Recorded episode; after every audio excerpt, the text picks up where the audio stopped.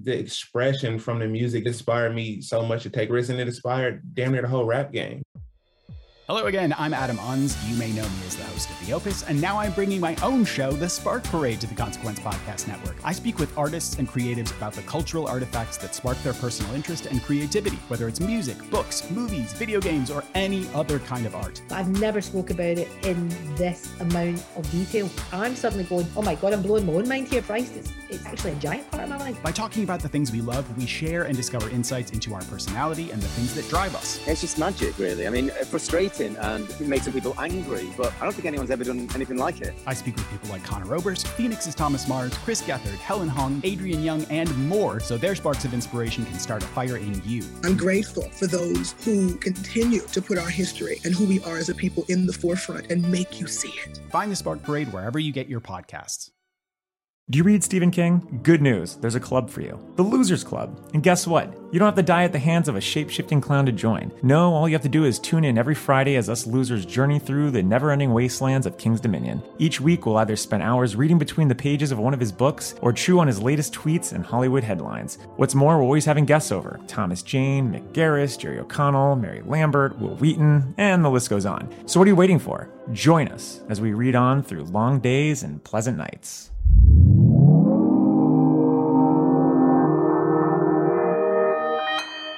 Consequence Podcast Network.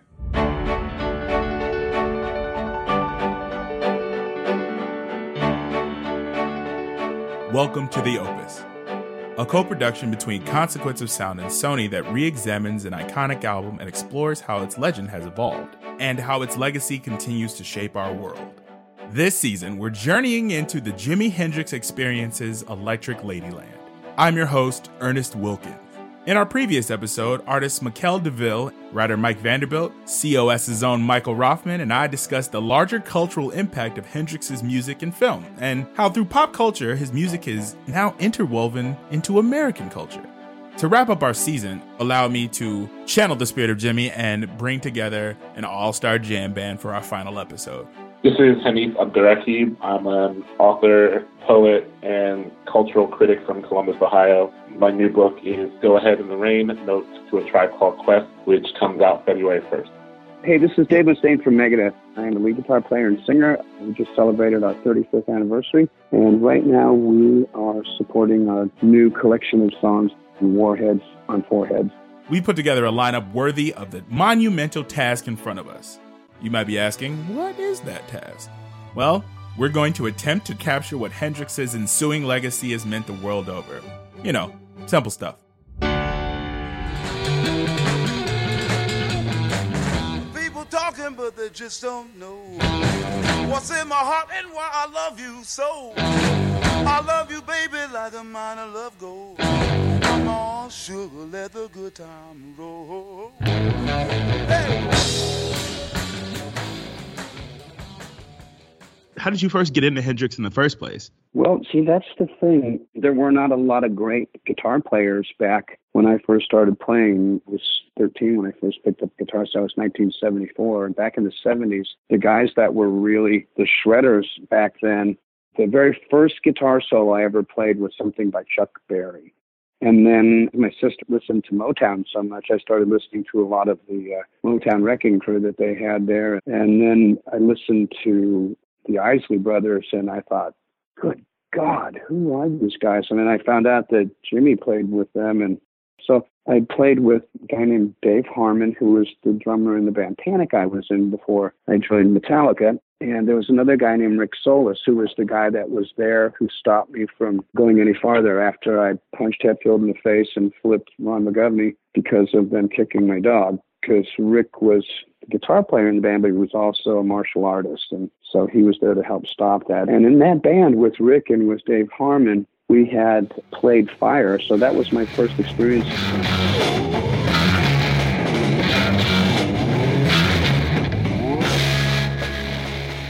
Hendrix, for me, remains someone whose mythology outweighs the massive career arc that his music had, for better or worse, often worse, I think and I mean outside of the realm of music, right? I think if you talk to musicians or if you talk to people who love guitar, if you talk to people who know their shit, Hendrix's production hasn't really been outpaced by him setting a guitar on fire or the stories or what have you, or the posters in dorm rooms. Mm-hmm. But I do think that there's a whole world outside of his musical influence where he's largely mythology, you know, in the same way of Bob Marley or, or Sid Vicious or artists like that.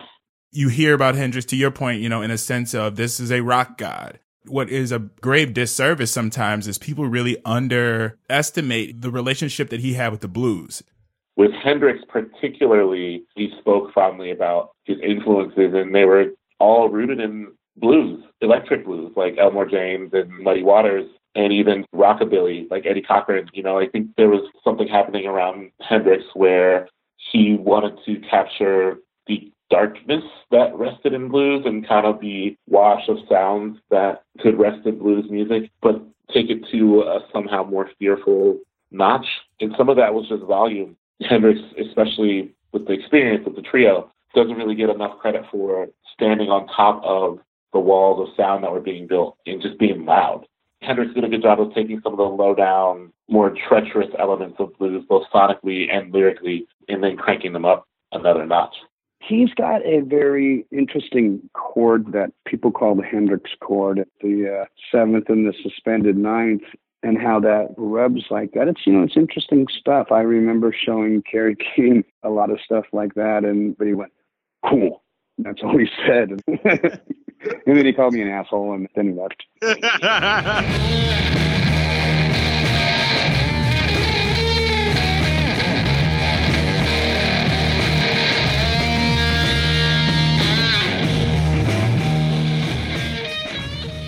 How did you get involved with the Experience Hendrix tour?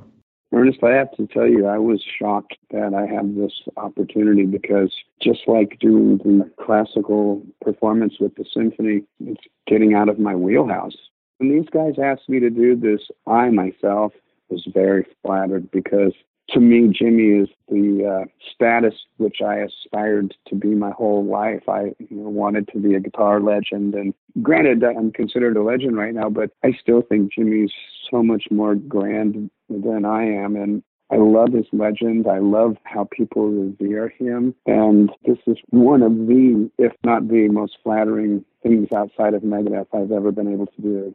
Experience Hendrix. Music's greats perform the music of Jimi Hendrix together live. The legendary Billy Cox, Joe Satriani, Dave Mustaine from Megadeth, Jonny Lang, Dweezil Zappa, Eric Johnson, Doug Pinnick, Chris Layton from Stevie Ray Vaughan and Double Trouble, Mato Nanji, Kenny Aronoff, the Slide Brothers, Henry Brown, Kevin McCormick, David Hidalgo, and Cesar Rosas from Los Lobos, Taj Mahal, Ernie Isley, Ana Popovic. How do you think Hendrix's legacy evolves from tours like this, where so many guitar gods are just paying homage to this music?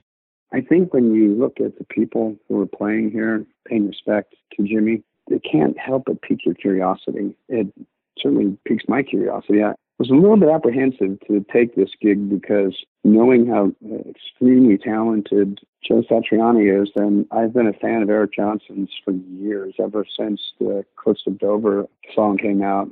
So, you know, I was a little bit nervous, but then I thought, God, I'm going to be in the presence of these guys walking the earth in the spirit of Jimi Hendrix. How can I lose? Legends looked at Hendrix like a legend. You know, he performed over in England, and you have Eric Clapton and Steve Winwood in the audience, you know, just like catching the rapture. It kind of lends to the level of talent that's coming out here on the Experience Hendrix tour. I mean, what is it about all of these legendary guitarists, including yourself, that are drawn to Hendrix's guitar style? I think a lot of it had to do with a combination of everything. You know, Jimi was really shy. He dressed very provocative. He was very sexual with his playing. He had enormous hands, so he would put his thumb over the top of the neck and use that as a walking bass line if you could do such a thing while holding a chord with the rest of his hand. So that made him really unique. The tone that he used, playing a right handed guitar upside down, left handed. I mean, come on, Ernest. If you went to go see some guy who did all those things, it, Yeah. like a magic man. Yeah. You know, when you see these guys, you know, when they're shy, when they get up on the mic, you're like, God, you're, but you're bigger than life. How can you be so meek? You know, and, and the thing is, meekness doesn't mean that you're little. I have this problem speaking from the stage during a song because my adrenaline gets going so fast. Sometimes I just can't talk. it's weird. I can sing, but I can't really talk. He was one of those guys that, unlike myself, who can't help but get in trouble, he was one of those guys that people just loved. He was so shy. We had to open it with a theme that goes, uh, starting off celebrating the call of the Black Panther, which will sound like a, try to get that sound together. And then we'll go to uh, Are You Experienced? Beginning. Thank you very much for coming in the first place. And in the second place as well. I had a friend of mine who was a billionaire and a guitar collector, and he had one of Jimi's Flying V's. Oh, wow. So I played that one, and then I went to the Hard Rock Cafe in London, and they have a guitar vault downstairs, and Jimi's only other Flying V is there. So I've played both of his Flying V's. That's And just as, uh, insane. Yeah, it's really cool. The strings are all gunky and shit, and it's got his DNA on it. Not a lot of people know it, but he stripped the finish off of it and painted it himself. That's why it's such a weird psychedelic kind of thing, because you know he was tripping a lot. And I can't tell you how many stories I heard about. Oh, he would put blotter in his headband, and it's like, who the hell does that? a very special person, that's for sure. He was a giant to me with all of that stuff, because he never knew what was the truth, but sure made good scuttlebutt. I have a hummingbird that hums so loud. You think you are losing your mind.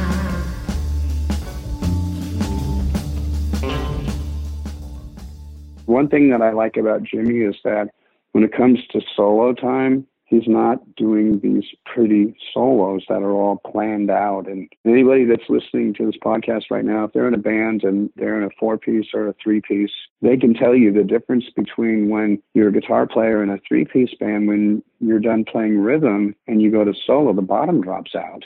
So what Jimi would do is he incorporated ways to play by himself. So he doesn't have to face the limitations of playing with another player. With Megadeth, when we have two guitar players playing together, if we're both playing rhythm and somebody has this license artistically to do a chord because he just feels like it today, the other guitar player, there's not going to be any unison going on. And because you know Jimi was interacting with the audience so much, talking, dancing, the uh, simulated machine gun effects with his body when he would put the guitar into his crotch and shake. I don't.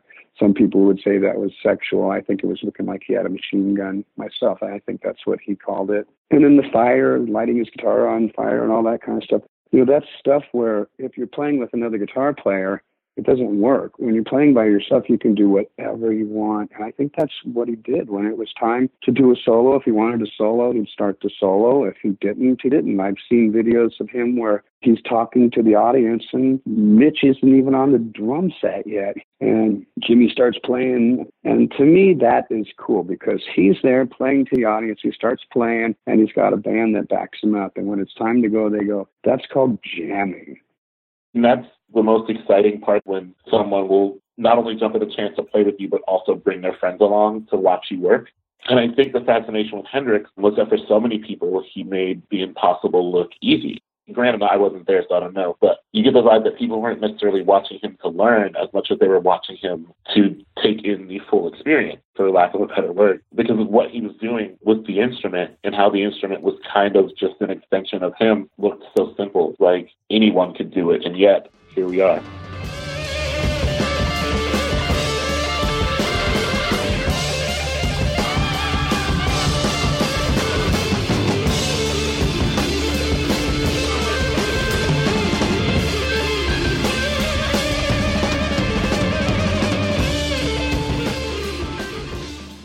Else does Hendrix represent to culture, even American history? I think it's a situation where, you know, it begins and ends with rock god full stop.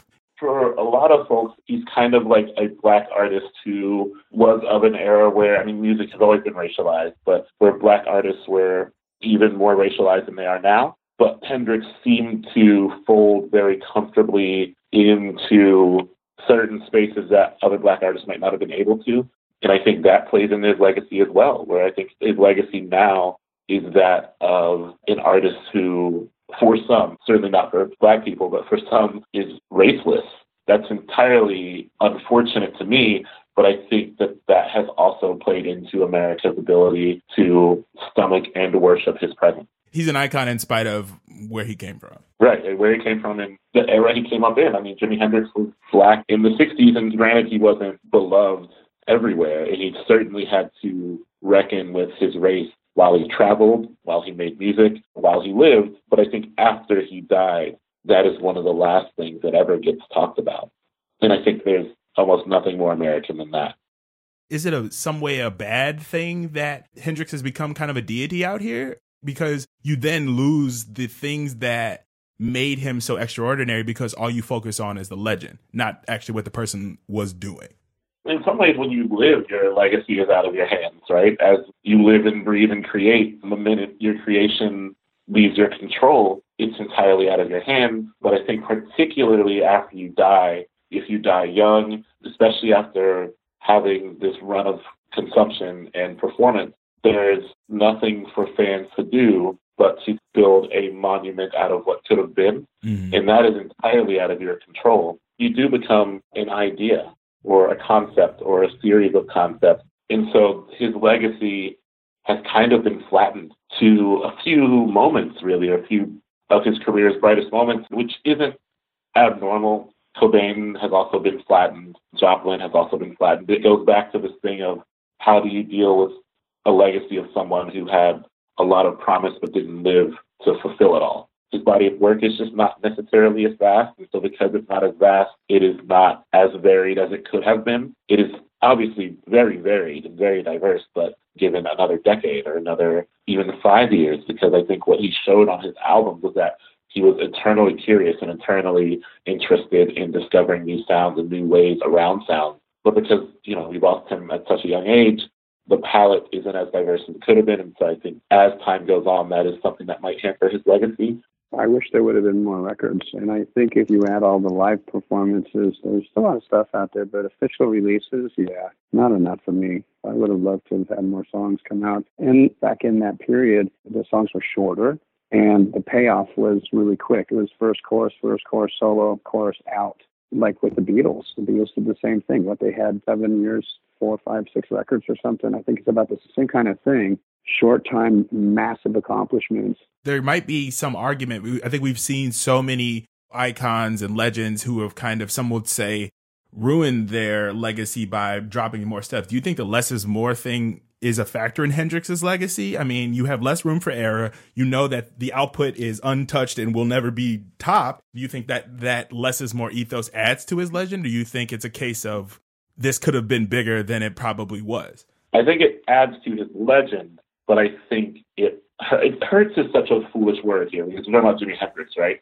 So I don't want to say hurts like, oh, Jimi Hendrix really hurt his legacy, but I think it adds to his legend, but does not necessarily serve his musical legacy. It does in some ways because the unknown feeds the most spectacular um, unfulfilled visions, right? When there's the unknown, we can project any glorious dream onto that unknown. But I also think that because he was so eager and curious and shifting sounds or shifting modes, there's kind of no telling where he could have gone and how that distance, him pushing himself to a further distance, could have brought in the sonic entry points for so many different people.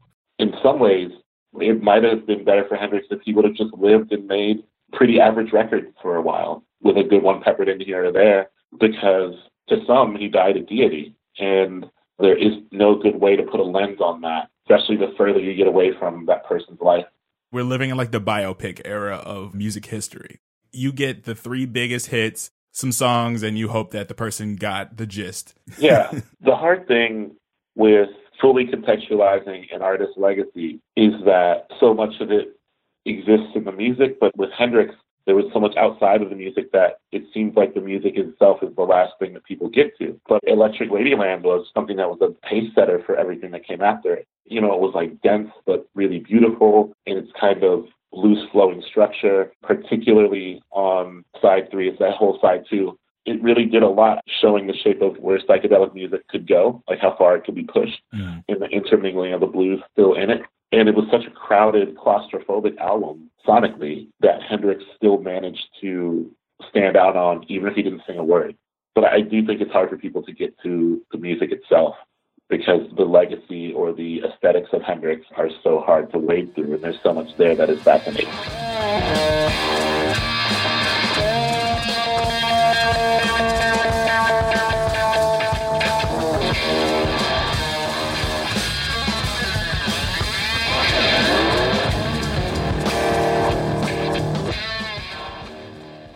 So that's it. That's our last episode on Electric Ladyland. I really can't thank you enough for joining me this season. What's next for the Opus? Well, you'll just have to stay tuned to find out. In the meantime, follow us on your favorite podcast platform to catch us when we return. Apple Podcasts, Acast, Spotify, Stitcher. You can find us everywhere you get your shows. You can also find the Opus on Facebook at the Opus CPN and yours truly on Twitter at Ernest Wilkins. Look, I'll be the first to admit it. There's always room for improvement. So, the team and I that make this show, we want to know what we did well and what we could have done better. So, in order to do that, we need your help. Rate and review us on Apple Podcasts or Podchaser if you dig what we do. Apple Podcasts is a great way to get the word out, and Podchaser is a platform built for podcast discovery, so you can go even deeper, rating and reviewing not just a series on the whole, but individual episodes. Now, we've played a lot of clips of the new 50th anniversary Electric Ladyland box set this season. Hopefully, you're ready to just sit back and soak in the record with a renewed perspective. If so, you can stream the album on Spotify and Apple Music. And that aforementioned box set, it's a completely new remaster from the original analog tapes, in addition to about, I don't know, three albums worth of unreleased material, from rare demos to alternate versions to an entire live album that sees Hendrix tackle the legendary Hollywood Bowl. Hop on down to your favorite brick and mortar shop to pick it up. And if that's not enough Hendrix for you, head over to Consequence of Sound, where you can find several editorials on the Guitar Maestro. Like I said earlier, don't you worry. We will be back soon. But in the meantime, don't be a stranger. By now, I hope you know where to find us. Take care of yourselves, okay? The opus is written by Ernest Wilkins and recorded in Chicago at Consequence of Sound by Michael Rothman. It's edited and produced by Kat Blackard. Our theme music is by Coach Hop. Find more at coachhop.bandcamp.com. And series artwork is by Stephen Fish.